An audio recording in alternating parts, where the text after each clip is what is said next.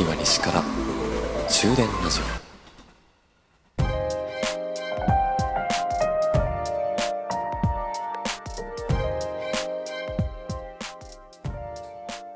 こんばんは朝日です。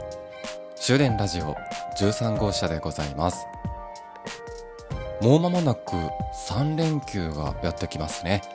7月16日土曜日から7月18日の月曜日3連休がございます。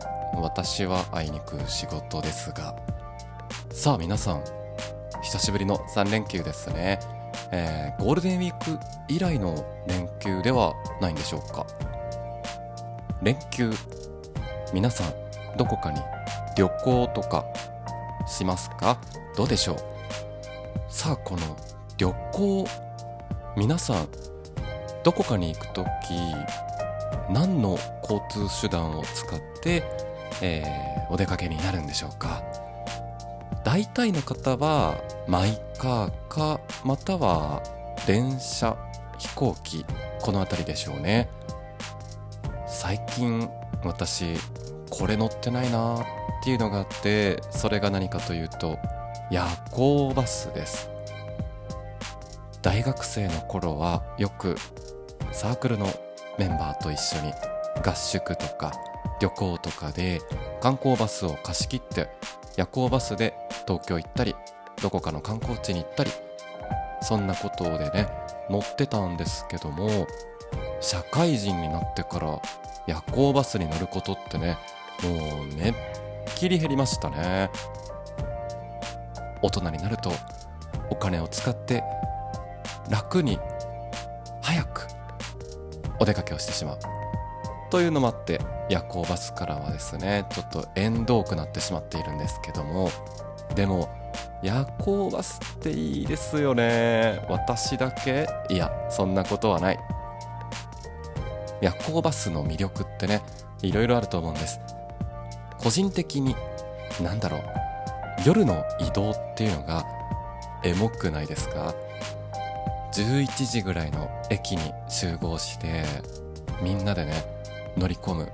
そのみんながだいたい家に帰ろうとですねバタバタとしている中今から出かけるっていう真逆の行動をしている感じからもう興奮してます。そんでね乗った後だいたい1時間もしないうちにね消灯って言ってね電気を消されて寝させられるんですよね。今から旅行が始まってもうワクワクっていう状態なのに寝ろっていうなんだか矛盾をね感じます。でなかなか寝つけない。途中に泊まるサービスエリアとかパーキングエリアでさっきトイレ行ったから別にわざわざ降りなくてもいいかなと思っても15分ぐらい泊まりますって言われたら絶対に降りちゃう。降りて背伸びをして深呼吸とかねトイレに行きがってら。私はタバコを吸うので喫煙スペースに行って1本ねタバコを吸ったりそういう気分転換をする。そんな何気ない15分もものすごく楽しく感じる。特にサービスエリアでね食事をとる。これがねいいんですよね。マイカーでどこかに出かける途中にねサービスエリアに寄る。これもねいいんだけど夜行バスで行くっていうのがいいんですよ。なんともないカレーとかラーメンとかうどんとかがねいつもの4割増しぐらいいやもっとかもしれない。2倍ぐらい美味しく感じるんですよね。あれは気分がテンションが高いからなのかな？あとサービスエリアによって自分のバスに戻るときあれ？自分のバスどこだったっけ？っていうのもこれもお約束ですよね。